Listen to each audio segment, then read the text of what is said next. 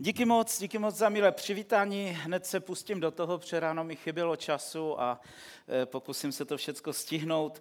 E, vynikající kniha od Johna Bevereho, tam vzadu, e, vzadu je, pokud jste už nějakou ode mě dostali, tak víte, že John Bevere díky mnoha sponzorům po celém světě vydává tyto knihy zdarma proto, aby, aby budoval a, a vyzbrojoval církev po celém světě. Můžete si zdarma vzít, je tam na tom stolku, je jich dost.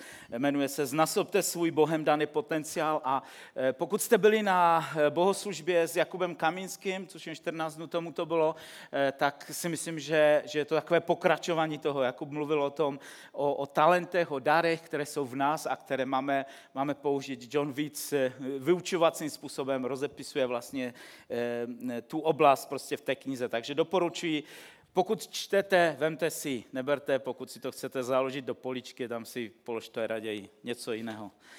Eh, tak eh, dneska, eh, dneska mám privilegium mluvit a pokračovat a vlastně i ukončit naši prázdninovou sérii o obyčejných lidech, kteří vlastně nějakým způsobem změnili svůj svět a posunuli ho někde dál. A já bych chtěl dneska mluvit o lidi, která byla prodavačkou a věřím, že setkání s Ježíšem nebo setkání s Evangeliem eh, způsobilo, že její život byl eh, naprosto dramaticky proměněný. My máme o ní úplně pár veršičků z Bible, v Bibli a proto je to úplně něco jiného, než jsem mluvil tady o Davidovi nebo o Eliášovi.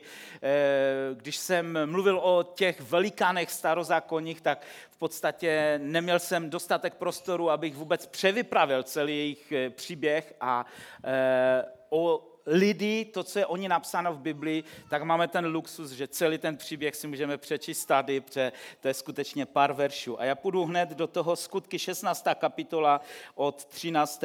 verše. V sobotní den jsme vyšli za branu podél řeky, kde jsme se domnívali, že je místo k modlitbě. Usedli jsme a mluvili k ženám, které se tam sešly. A poslouchala nás jedna žena jménem Lidie, prodavačka purpuru z města Teatr která uctívala Boha. Pan jí otevřel srdce, aby věnovala pozornost tomu, co Pavel říkal. Když byla pokřtěna ona i její dům, poprosila nás, jestliže jste mne uznali za věrnou pánu, vejděte do mého domu a zůstaňte.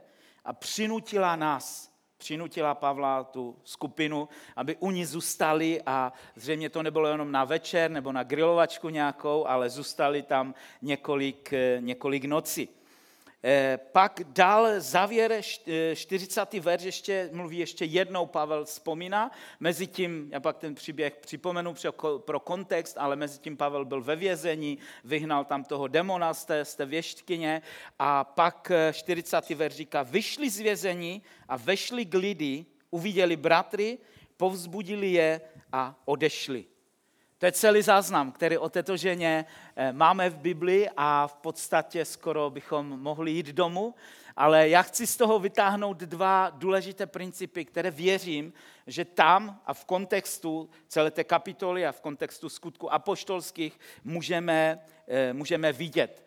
Eh, kdo Lidie byla? Lidie byla obyčejná biznismenka, obyčejná prodavačka, asi ne toho druhu, že pracovala v nějakém supermarketu jako prodavačka, protože supermarkety neměly, ale v té době prodávat znamenalo prodávat někde na Eh, na ulici, na tržišti a tak dále, možná mohla dělat velkou obchod, nevíme přesně.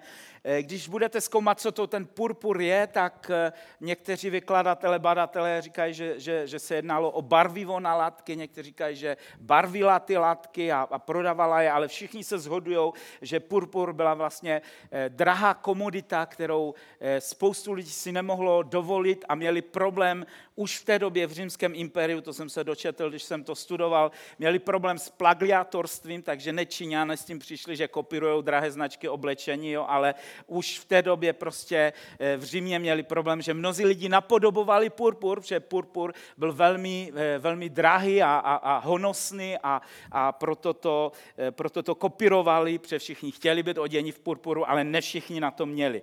Ale Lidie prodávala ten pravý To znamená, ať to barvila, anebo prodávala přímo oblečení, nebo nějakou, nějakou látku, se kterou se pak šilo oblečení, tak můžeme říct, že to byla žena, která zřejmě byla bohatá a dneska bychom ji mohli přirovnat eh, k majitelce nějakého luxusního butiku, Eh, který, která prodávala vlastně nějaké drahé, drahé látky nebo drahé, eh, drahé oblečení.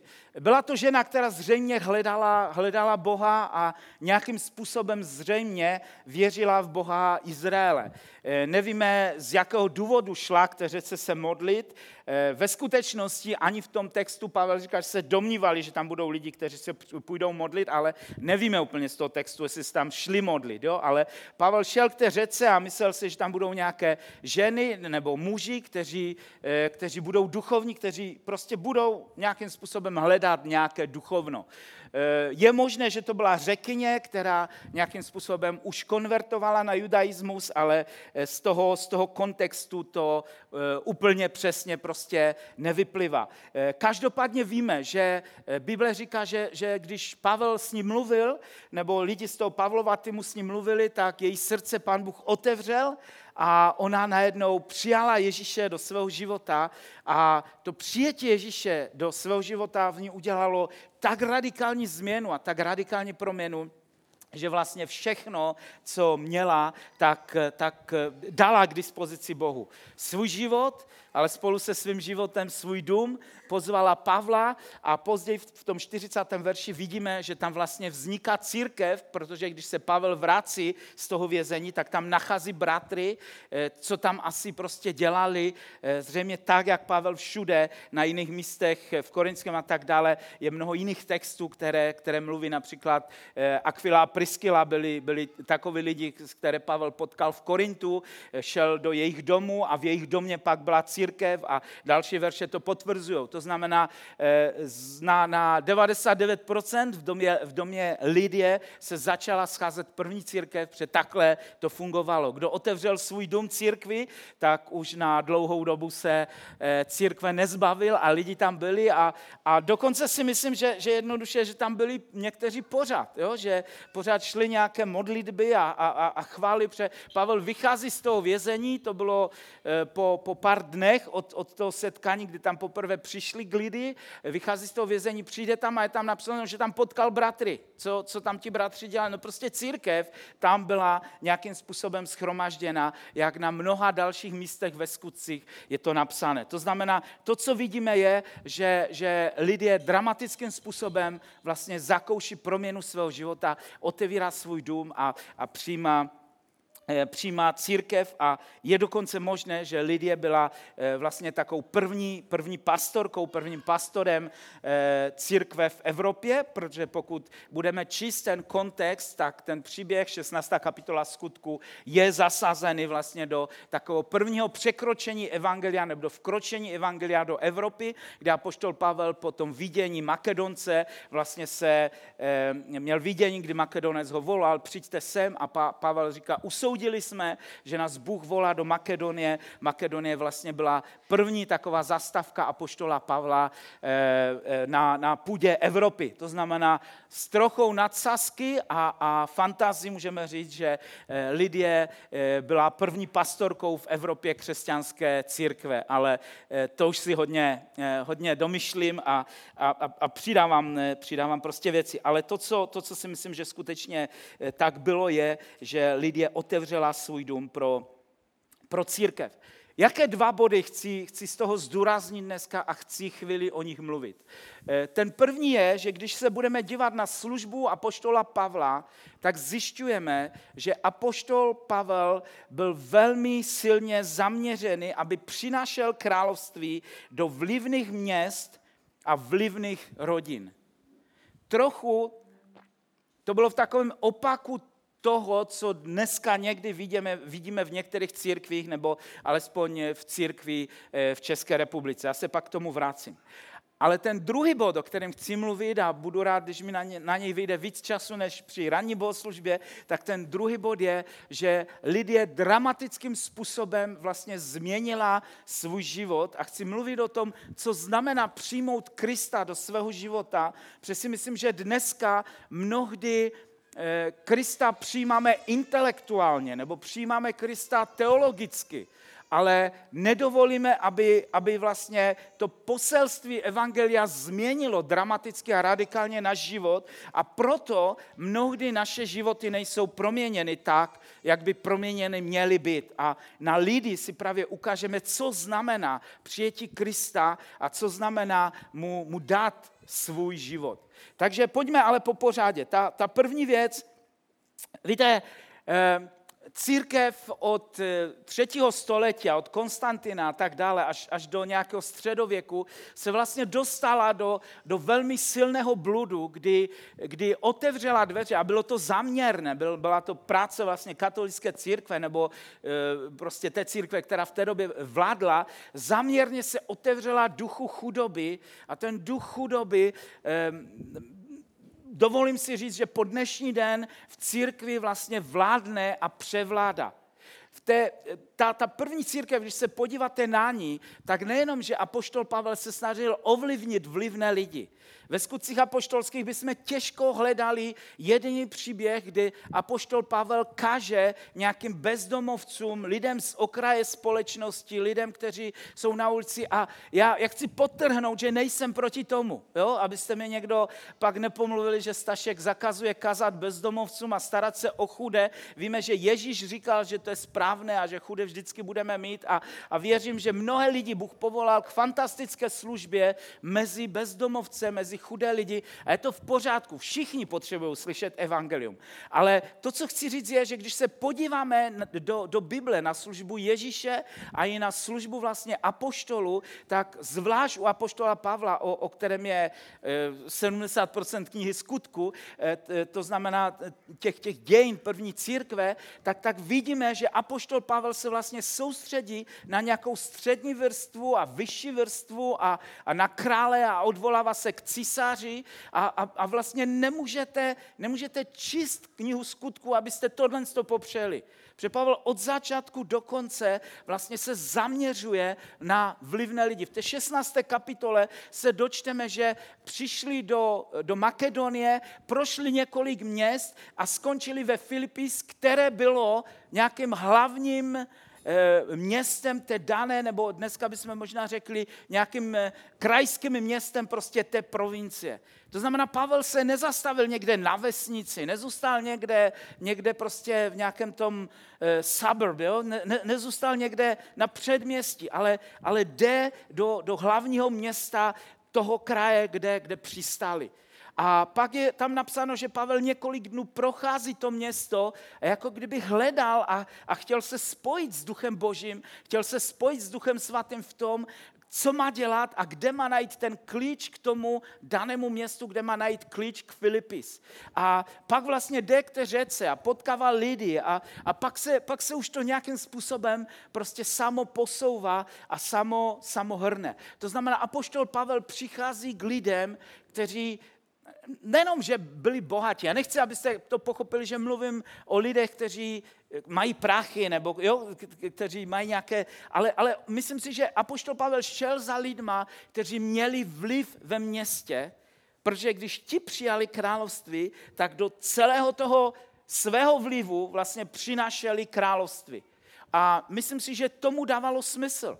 Proto se odvolává k císaři, proto oslovuje krále, proto oslovuje vládce a, a, a vždycky se těšil na to úplně jak, jak malý kluk, jo? Aby, aby, aby mohl, stalo ho to zřejmě život, jo? protože se odvolal k císaři a, a oni mu pak říkali, jako kdyby to někteří ti králové, kdyby se neodvolal k císaři, my bychom tě teď pustili. Ale Pavel říká, ne, ne, ne, já musím se postavit před ním a já musím mluvit s císařem, já mu musím předat evangelium duch chudoby, který dneska je v církvi, nás tak trošku jakoby posunul do toho, že být křesťanem rovná se být člověkem bez vlivu, nebo být člověkem bez peněz, bez financí, což mnohdy prostě je jedno, eh, jedno a to tež.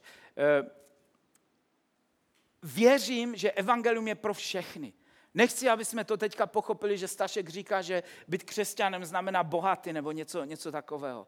Ale chci povzbudit vás, kdo máte nějaký vliv, abyste rozuměli tomu, že když vás Bůh někde postavil a dal vám nějaké postavení, tak, tak věřím, že v tom postavení chce, abyste Boží království přinášeli. Chci povzbudit ty, kteří nic nemají, že, že je to úplně v pohodě, protože evangelium není dáne pro bohaté, nebo pro, evangelium je úplně pro každého.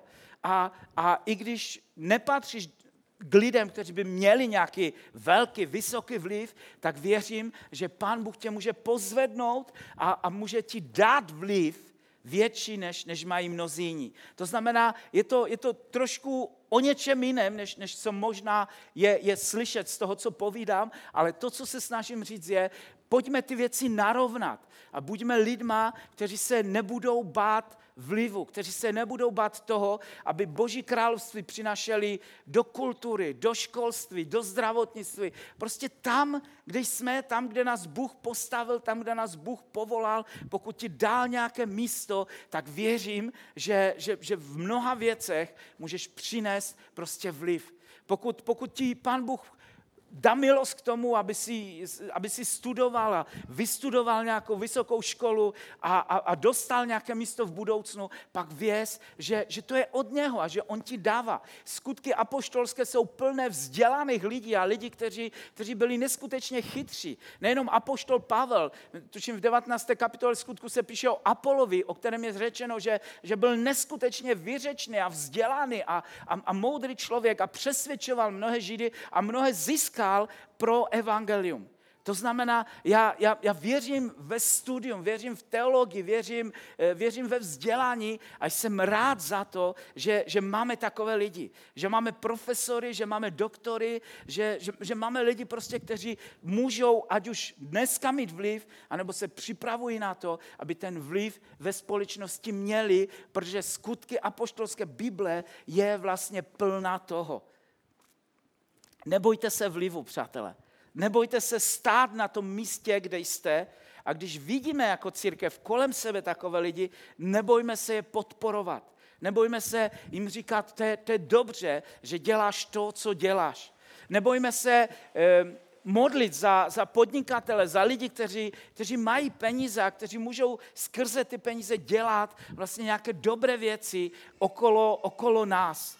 Pojďme se modlit za ně, žehnat jim, podporovat je v tom, stát za něma. Nebuďme těma, kteří, kteří někdy, některé, v některých církvích prostě mít finance a být bohatým znamená skoro totež jako být zločincem. Jo? Pře, přece všichni bohatí někde nakradli jo? a takové ty, ty, ty moudra, které prostě někde, někde říkáme. Myslím si, že potřebujeme prostě Bibli brát tak, jak je napsána. A, a pošel Pavel přesně tohle vlastně říkal. Je mnoho míst, které můžete studovat, já do nich, já do nich nepůjdu, ale e, nejenom skutky 16. kapitolu, ale dál, kdybyste si četli, tak e, a pošel Pavel vždycky, když přišel vlastně do města, spojoval se s někým, kdo, kdo něco znamenal. E, Priskila Aquila, že byli to podnikatel, kteří šili stany, spojil se s něma, pak v té stejné kapitole najednou vidíme, že, že u Aquily a Prisky, Prisky eh, vzniká církev a že, že se tam schází církev. Pak Pavel pozdravuje vlastně sbory, eh, eh, tuším, že to je taky v korinském a vlastně píše, pozdravte prostě církev, která se schází u, u Prisky a Aquily. Jo, to znamená, vidíme, že, že, že ti lidé vlastně měli, ti vlivní lidé, nejenom, že měli vliv, ale oni měli zároveň domy a v těch domech prostě se scházela církev.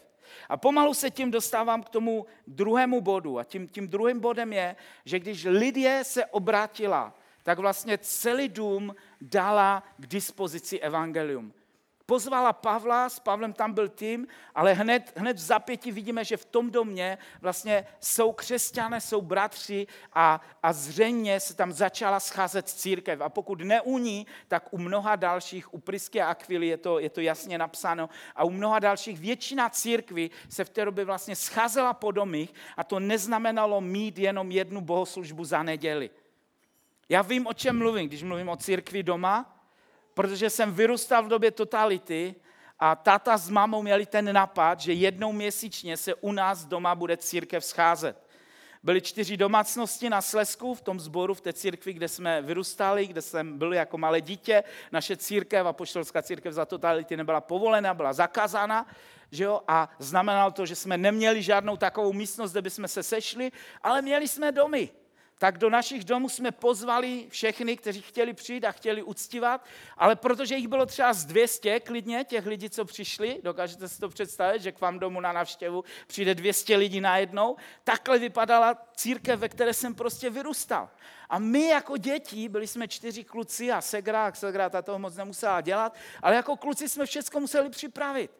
To znamená, v sobotu, v sobotu večer jsme vyklidili nabytek a přesouvali stoly a, a, a někdy i skříně a, a, a ve stodole jsme měli takové lavice a prkna a fošny a stojánky. Všechno se muselo nanosit. Někdy jsme to dělali rádi, ale víte, jak to je s dětma. Někdy jsme na to pěkně nadávali a říkali, tati, proč ta církev musí být, jo, a proč tady musí být a tak dále chystání dneska, příprava bohoslužby, samozřejmě ne tady, ale tak, jak jsme to dělali v kostelíku kdysi, anebo ráno na pankráci, eh, tak, tak byla brnkačka proti tomu, co já jsem jako dítě musel dělat. Jo? Jenom si musím trošku ulevit a postěžovat, ale co vám tím chci říct je, že, že mít církev doma nebyla vůbec prostě žádná sranda. A oni, oni si pustili vlastně zřejmě podobný počet lidí, protože co se vešlo do toho domu, tak to se tam scházelo. A v takovém domě u Lidie, to byly jako ty staré, velké římské domy, eh, v té, v té jejich architektuře vlastně byla, byla jako ta velká lobby dole, že jo? A, a v tom zřejmě se scházela církev a podobně jako u nás tenkrát, lidi seděli na schodech a na vanně v koupelně a, a seděli prostě úplně všude, kde se sedět dalo, kromě záchodu, ten jsme drželi jo, pro lidi, aby, aby tam mohli chodit a mít soukromí, ale všude jinde prostě byli, byli byli lidi. A v, a v té době si myslím, že to vypadalo podobně. Že ta církev tam scházela, ale u nás to bylo jednou za měsíc a, neumím si to, a, a bylo to těžké pro mě. A neumím si představit, co znamenala prostě církev tenkrát, kdy vlastně ti lidi tam zůstávali a zabydleli se vám doma a, a, a, a prostě byl tam nějaký luboš s kytarou, který furt chtěl zpívat a chválit pána a, a, a někdo jiný prostě se chtěl modlit a, a, a jednou, že ta církev tam fungovala. Pro ti lidi vydali vše. A to je, to je něco, na co chci položit dneska důraz a, a chci se nás zeptat, aby jsme si udělali takovou revizi toho, co pro nás znamená přijetí Krista. Protože přijetí Krista v té době bylo tak radikální a přinášelo tak radikální změnu, že vlastně ti lidi dali úplně vše. A nebojte se, nechceme to tady zavřít a nechceme se nastěhovat k vám domů na, na bohoslužby, maximálně nějaké skupinky můžeme dělat a to se s tím nedá prostě porovnat, protože to je malý počet lidí, ale, ale to, co chci dát, to, to, na co chci dát důraz, je, že osobní setkání s Ježíšem nás musí radikálním způsobem proměnit a ta proměna musí být vidět. A pokud není, tak věřím, že někde se stala chyba a my potřebujeme hledat nějakým způsobem pána a najít ten vztah s ním, najít první lásku s ním, abychom znova byli schopni vlastně být zapálení a mít takový, takový ten správný zil pro to, tento, to správné zapálení, že, že nic není problém. Nevím, jestli někdo pamatujete, eh, si tady je nějaký veterán z 90. let, možná jenom já, ale, ale po revoluci, když, když církev vlastně začala růst a, a, a mnohé sbory byly zakládány, tak si pamatuju, že bylo podobné zapálení, že, že lidé prostě dávali všechno. Podobně, jak to vidíme ve skutcích ve druhé kapitole, kde vlastně církev začala prodávat domy a, a, a nosili apoštolům peníze. Později zjistili, že to možná nebyl nejlepší nápad, protože právě pak neměli kde dělat tu církev, jo? tak si ty domy nechali, ale ty domy vlastně vydali tomu, aby, aby tam Boží království mohlo růst a, a, a mohlo nějakým způsobem fungovat. Zkusme chvíli mluvit o, o dávání, o tom, co, co dáváme a co to pro nás, co to pro nás znamená. Řeknu vám jednu takovou větu, kterou, kterou věřím, které velmi věřím a věřím, že je to takový test pro náš vztah s panem. Nedávej, abys měl vztah s Kristem, ale začni hledat Krista tak radikálně, až se dávání stane pro tebe naprosto přirozené. Zkusím finance, protože si myslím, že těm rozumíme nejvíc. Ale nechci primárně, aby, aby to vyznělo prostě, že je to o financích dneska. Ale to, co chci říct je, pokud dáváš, co to pro tebe znamená? Dáváš proto, aby tě Bůh požehnal? Jo, je, je mnoho takového toho vyučování i v církvi, pořád dneska v novozákonní církvi, že, že, to, že spojujeme desátky s tím starozákonním a že říkáme, když, když prostě nedáš, tak Bůh tě nepožehná a tak dále. A když budeš dávat, lidi dávají do sbírek nebo někdy dávají poslední, je to vyučováno, když máš poslední stovku, dej do sbírky, protože jinak nedostaneš, musíš zased, jo, a lidi vysypou peněženku, dají prostě ten zbytek, pak nic nedostanou od Boha, jsou naštvaní, jo, říkají, že to nefunguje funguje, ale, ale je mnoho zranění v jiných oblastech. Lidi slouží a dávají svůj čas pánu a obětují mu prostě všechno a mají pocit, že když něco budou pro Boha dělat, že něco za to dostanou. Ale přátelé, pokud je něco za něco, tak, tak to je jenom obchodování. Chceš od Boha koupit něco. Nemáš prachy na fakturu nebo na jídlo, tak, tak běžíš do církve a, a, a chceš to vyobchodovat nějak s Bohem, aby, aby ti dal, když to přeženu, tak někdy na to, že, že špatně hospodáříš. Aby, aby zaplatil nějakou tvoji hloupost. A já neříkám, že pán Bůh, že to nefunguje, nebo že pán Bůh nemůže požehnat tvoji nouzi a to co, to, co máš a to, co potřebuješ. Ale chtěl bych nás vzít do toho, že to novozákonní dávání, ten důraz ještě někde trošku jinde. On není v tom, takovém tom, tom starozákonním, že, že, že lidi měli přinést desatou část svých příjmů a, a, a udevzdat to Bohu a, a, a pan Bůh Izrael prostě žehnal. Ale já věřím, že, že novozákonní církev je o tom, že pan Bůh chce prostě celé moje srdce. Bůh chce, aby se do něho zamiloval. Když se zamiluješ, tak neřešíš věci. Všimli jste si toho? Když milujete, neřešíte ani peněženku, ne, neřešíte čas, ne, neřešíte prostě nic. Já, já miluji svoji ženu a, a proto jednoduše jakoby peníze pro mě v tom nemají význam. Když ty přijdeš za mnou a budeš chtít prachy, budu počítat. A když přijde moje manželka za mnou, tak, tak jednoduše nepočítám. Dokud mám, tak dávám. Když nemám, tak říkám, už nemám. Jo? Rozumíte, co chci říct? Když, když budeš milovat Pána, když budeš milovat, když, když budeš zamilovaný do něho, když budeš mít vztah s ním, to, o čem Nový zákon píše, že, že, že nás vrací k té první lásce, tak nikdy nebudeš mít problém s tím, že máš sloužit v církvi, že máš něco dělat. Nikdy nebude problém pro tebe hodit něco do sbírky, ať máš nebo nemáš. Ať budeš dávat z dostatku nebo z nedostatku. Ale, ale jednoduše to je pro tvého milého, protože jsi s ním v kontaktu, jsi s ním ve vztahu. A, a protože máš ten vztah, tak, tak jednoduše to bude přirozeně fungovat. Pokud budeš ztrácet vztah, tak bude narůstat zranění. Známe to i ze vztahu. Pokud se někomu z vás rozpadl vztah, anebo začal, vychla, začal chladnout ten vztah, Zjistili jste, že pro vás bylo najednou horší platit účty toho druhého? Nebo mu dát něco?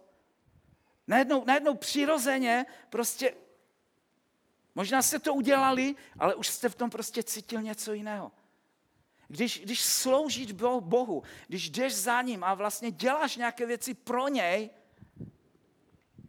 zkus si, ne, ne, ne kvůli mně, ale sám kvůli sobě si odpověz, co znamená služba Bohu pro tebe. A nebo možná, co znamená dávání pro tebe. Víte, já jsem začal dávat desátky někdy v 18 letech a myslím, že bych spočítal měsíce na jedné ruce, nebo ať nepřeháním a nelžu, tak na dvou rukou za celých těch 30 let měsíce, kdy jsem ten desátek nedal. Ale jinak, jinak to dávám vždycky. A víte, proč jsem ho začal dávat? Protože jsem se setkal osobně s Ježíšem. Protože jsem zažil hluboký dotek a, a, a, a proměňující prostě setkání s ním, kdy, kdy Ježíš já jsem se modlil, abych nemusel jít na vojnu a, a aby mě pan Bůh zachránil před komunistickou armádou a pan Bůh to zázračným způsobem udělal. Vyprávěl jsem ten příběh už víckrát, tak ho nebudu říkat. A, a, a to, byl pro mě, to bylo pro mě tak silné setkání a samozřejmě nasledovali pak nějaké další. A já jsem, já jsem věděl prostě, že chci. To neznamená, že každý měsíc jsem to dával vždycky jednoduše a lehce, ale jednoduše jsem se rozhodl tenkrát, že, že to chci dávat a že to nebudu řešit. A že 10% vždycky jde prostě pryč. A, a, a vždycky jsem to odpálil a poslal v den vyplaty na, na, na účet prostě sboru, kterého jsem byl součástí. Později, později jsem Eh, pochopil, a nechci říct, že to je nějaký duchovní princip, ale pochopil jsem, že je dobré i šetřit a dělat si nějaké zásoby a proto dalších 10% se snažím dneska šetřit a ukládat někde na účtech. Ale proč o tom mluvím? Protože úplně stejný princip jako to šetření, tak chápu, že jsou ty desátky. Já, já nevěřím, že to je nějaký duchovní princip, žijeme v nové smlouvě, ale, ale pro mě to je jednoduše moudré, pro mě to je, eh, já nevím, jako vy jste vy ve financích, jo, ale já když mám, tak utrácím a pak nemám. A, a, a proto jsem se naučil, že potřebuji mít nějakou disciplinu, že, že potřebuji někde odkládat prostě na horší časy a že, že protože chci dávat Bohu, tak potřebuji udělat to rozhodnutí a jednoduše potřebuji dát, dokud, dokud mám, protože na konci měsíce mít nebudu. A, a udělal jsem jednoduché rozhodnutí. Nechci říct prostě dávej a Bůh tě požehná. Bůh tě požehná, i když dávat nebudeš. Žijeme v nové smlouvě a není prostě něco za něco. Ale nějakým způsobem Pán Bůh mě v tom prostě učil, že celých těch 30 let se On o mě staral. Já jsem se snažil být vždycky trošku lepší. Možná na začátku tam bylo takové zakonnictví, možná ne ani lehké, ale těžké v tom, jo. A tak jsem, tak jsem eh, Bohu dával vždycky trošku víc, než kolik byly moje příjmy. Protože jsem chtěl říct, jako, mám na to, jo, abych, abych, ti, abych ti dal víc, než, než to Když jsem dostal první platu 15 tisíc, tak jsem poslal 1600 nebo 1700 korun. A, a dělal jsem to takhle celý rok. A vždycky nějakým způsobem na konci toho roku nebo další rok jsem zjistil, že ty příjmy se mi zvedly a že už jsem dorovnaný a že už, že už tak nejsem. A po, po pár letech jsem si řekl, jak, nebo jako kdyby mi pán Bůh řekl, myslíš si, že nade mnou vyhraješ? Jo, že, že, že vždycky to prostě nějakým způsobem dorovnal a tak já jsem to zase zvednul a zase to jak bylo. A v podstatě je to takovým způsobem po dnešní den. Je to moje osobní svědectví. Já, já, já skutečně, co se týká desátku, věřím, že je to starozákonní princip, ale věřím, že v novém zákoně setkání s Ježíšem musí způsobit to, že mu jednoduše dáme všechno. A to všechno neznamená, že musíš jak ve druhé kapitole skutku prodat svůj barák a donést to tady Tomášovi do sbírky a bydlet na ulici. Myslím si, že to nebylo moudré rozhodnutí, ale to všechno znamená, že před Bohem říkáš, pán Bože, co chceš po mně? Co mám dělat? Pro někoho to bude služba, pro někoho to bude, že možná bude hodiny navíc pracovat dobrovolně někde v nějakém projektu, pro někoho to bude znamenat, že, že bude dávat víc než 10%, pro někoho to může znamenat ještě prostě něco jiného, ale setkání s Ježíšem je radikální a proměňuje nás. A na závěr chci vlastně mluvit o tom, jakým způsobem se můžeme dostat do toho osobního setkání, které, které způsobí to, co, co, o, čem, o čem vlastně mluvím, které způsobí, že se to dotkne úplně každé oblasti našeho života. V Židům v 11. kapitole 6. verš je napsané toto. Bez víry však není možné se mu zalíbit. Protože ten, kdo přichází k Bohu, musí uvěřit, že Bůh je a že odplací těm, kdo ho usilovně hledají. Mnohokrát jsem dával důraz na tu první část verše v kazání.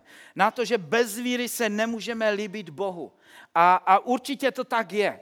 Ale chtěl bych dneska položit důraz na, ten, na ty poslední dvě slova, kde je řečeno, že musíme usilovně hledat Boha. Že Bůh je a odplací se těm, kdo usilovně hledají.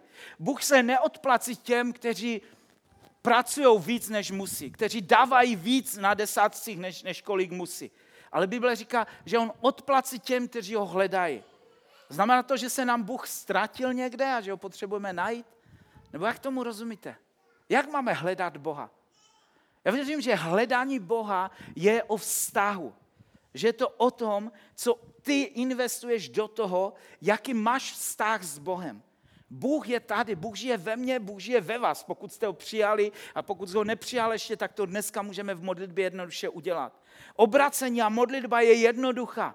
To uděláme prostě takhle. Ale hledání Boha je o tom, že já s ním buduji vztah. Že já s ním chci žít a chci, aby, aby jeho přítomnost byla ve mně prostě zjevena. A to chce jednoduše čas, chce to svoji modlitební komůrku nějakou, chce to prostě něco, kde jsme s Bohem. Pro každého z nás to může znamenat něco jiného.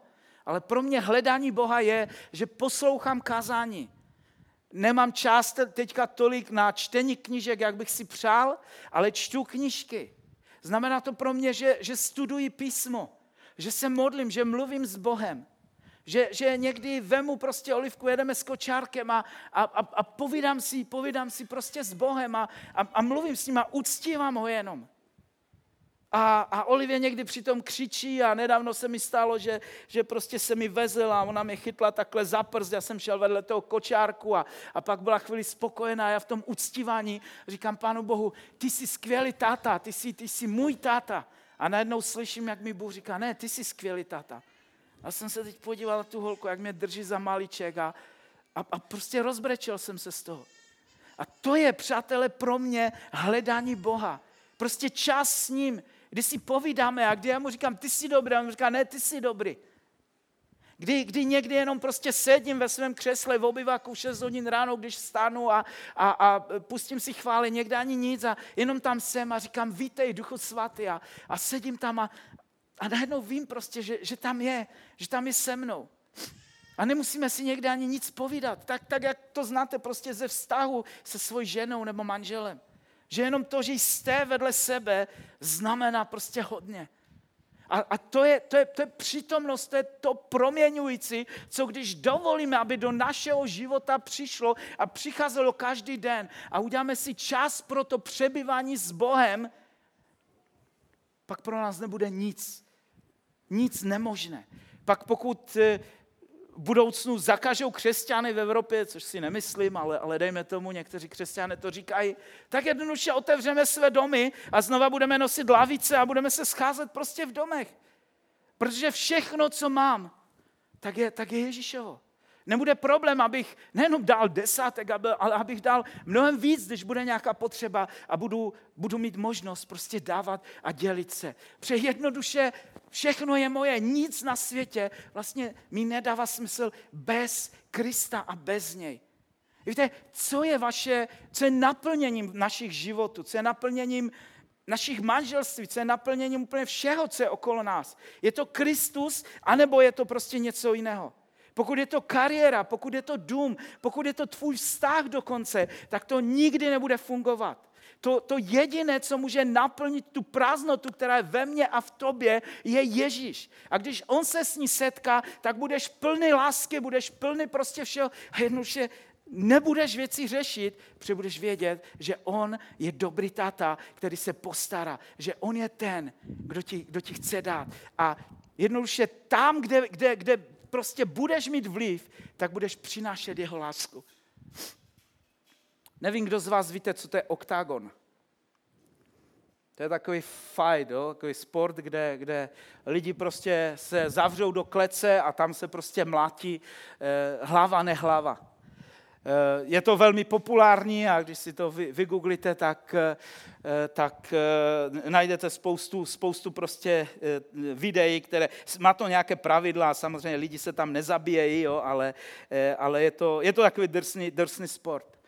Nedávno bylo, bylo velký oktagon setkání nebo, nebo velká, velká show tady v Praze na Štvanici, bylo tam okolo pěti tisíc lidí a byla tam jedna, jedna holčina z Brazílie, která přijela. Jmenovala se Oliveria. A bojovala s Češkou, která se jmenovala Bleda. Oliveria versus Bleda. Když si dáte Octagon Oliveria versus Bleda na, na YouTube, tak, tak vám vyskočí to video. Oliveria je křesťanka. Upřímně věřící. A udělala něco, co, co mi úplně prostě dostalo. Tam bylo pět tisíc lidí, kteří, kteří jsou drsňáci, kteří milují prostě, když lidi se dávají jo, do, do eh, pěstma do, do nosu a tak dále. A, a byla to velká show, moderátoři, světla prostě. Každý ten člověk, který jde do toho ringu, tak si může zvolit svoji píseň, na kterou nastupuje. To znamená, tam jde světla, kamery, moderátoři do toho řvou a, a atmoška jak, jak blázen. A Oliveria vlastně nastupovala na píseň, která se jmenuje Ješua. Je to úplně, úplně bomba chvála, která, když to pustíte, tak vás to dostane. A teďka ta holka prostě tam jde a sestupuje z těch schodů. A volá, Ješua, Ješua, Ješua. A uctívá Boha uprostřed prostě toho, toho zblázněného světa, který, který je všude okolo ní. Pět tisíc lidí v té hale zmlklo. Moderátor na 20 vteřin nebyl schopen moderovat. A pak, pak říká jenom, ty vole, mě snad ofouknul nějaký vítr, jo? Já, já nemůžu mluvit. To je zajímavé, že před Duch Svatý přichází jako vítr a, a, a to je to, jak on to jenom komentoval. Pak říká, mám úplně mráz po zádech. Pak za chvíli říká, já si, to, to je super písnička, já si to asi stáhnu. Takovým způsobem to prostě komentují. Ona, ona pak přišla do ringu, dostala od té blede, jo, prohrála to, odešla, ale jeden z pastorů, mladých pastorů tady z těch, který tam byl, eh, tak, taky pak napsal a poděkovali za to, co udělala v České republice, že přinesla Boží přítomnost do, do, do té areny. A ona mu odpověděla a napsala mu a říkala, proto to dělám. Věřím, že jsem povolána, abych přinašela Boží přítomnost na ty, na ty nejdrsnější místa na tomto světě. Abych naplňovala největší areny tohoto světa z Boží přítomnosti. Wow! Někdo, kdo má vliv, si uvědomil, že má vliv a mění věci kolem a, a lidem běhá mraz po zádech. Jenom proto, že někdo uprostřed ringu boxerského dokáže zvednout ruce a zpívat Ješua. Doma si to pak můžete vygooglit a, a, a, a pustit. Ale to je to, o čem mluvím. Máme vztah s Kristem, anebo děláme náboženství. Pokud sloužíš Bohu, anebo dáváš peníze z nějakých náboženských pohnutek, pak se na to vykašli a dělej něco lepšího. Ale pokud chceš mít vztah s Kristem a pokud ho chceš najít a chceš být přemožený ním tak, že, že, že budeš ležet někde na gauči nebo v křesle a, a nebudeš se moci prostě pohnout, protože jeho přítomnost tam bude, pak vítej v klubu. Protože o tom to je, o tom je křesťanství. Křesťanství je o tom, že žijeme s Kristem, žijeme s Ježíšem, že, že jsme vlastně v jeho vztahu s ním a on nás tak naplňuje, že si nemůžeme pomoct. Ať budeš v ringu někde se prát, anebo budeš podnikat, anebo budeš pracovat v kanceláři, ve škole, anebo někde budeš uklizet v továrně, tak jednoduše ta přítomnost se bude šířit okolo tebe. Náboženství tě nebude bavit dlouhou dobu. Ale pokud najdeš Krista, tak to je závislost, která je větší než heroin. Pokud najdeš Krista a najdeš vztah s ním, tak, tak to, bude, to, to bude prostě to, čeho se nebudeš chtít vzdát. A já chci dneska skončit s tím, usilovně, usilujme o to, aby jsme hledali Pána. Hledejme ho. Nespokojme se s tím, že v neděli jdem do sboru. Nespokojte se s tím, že jste dneska dali něco do sbírky. Hledejte Pána. A pak všechny věci budou přirozené. Pak, pak, pak to bude ještě mnohem víc. Protože jednoduše si nebudeš moct pomoc. Poprosím Luboše, kdyby mohl přijít a zaspívat ještě poslední píseň. A než se nachystá, se budu modlit. Duchu svatý, já ti děkuji za tvoji přítomnost na tomto místě. Já ti děkuji za to, že jsi tady. Pane, já tě prosím o to, aby si nás zapalil znova svou první láskou aby jsme byli zamilováni a zblázněni do tebe. Já se modlím Ježíši za každého z nás, kdo možná byl zraněný náboženstvím, kdo byl zraněný nějakýma slibama, že když někde dáš, tak dostaneš, nebo když budeš sloužit, Bůh se o tebe postará, já nevím, co všechno ještě. Já se modlím o to, aby nikdo z nás s tebou neobchodoval, ale já se modlím o to, ať tě milujeme, Ježíši. Ať jednoduše tě milujeme, ať jsme zamilovaní do tebe, ať jsme zblázněni do tebe. A já ti děkuji za to, že, že, že můžu vědět, že tady jsou takový blázni.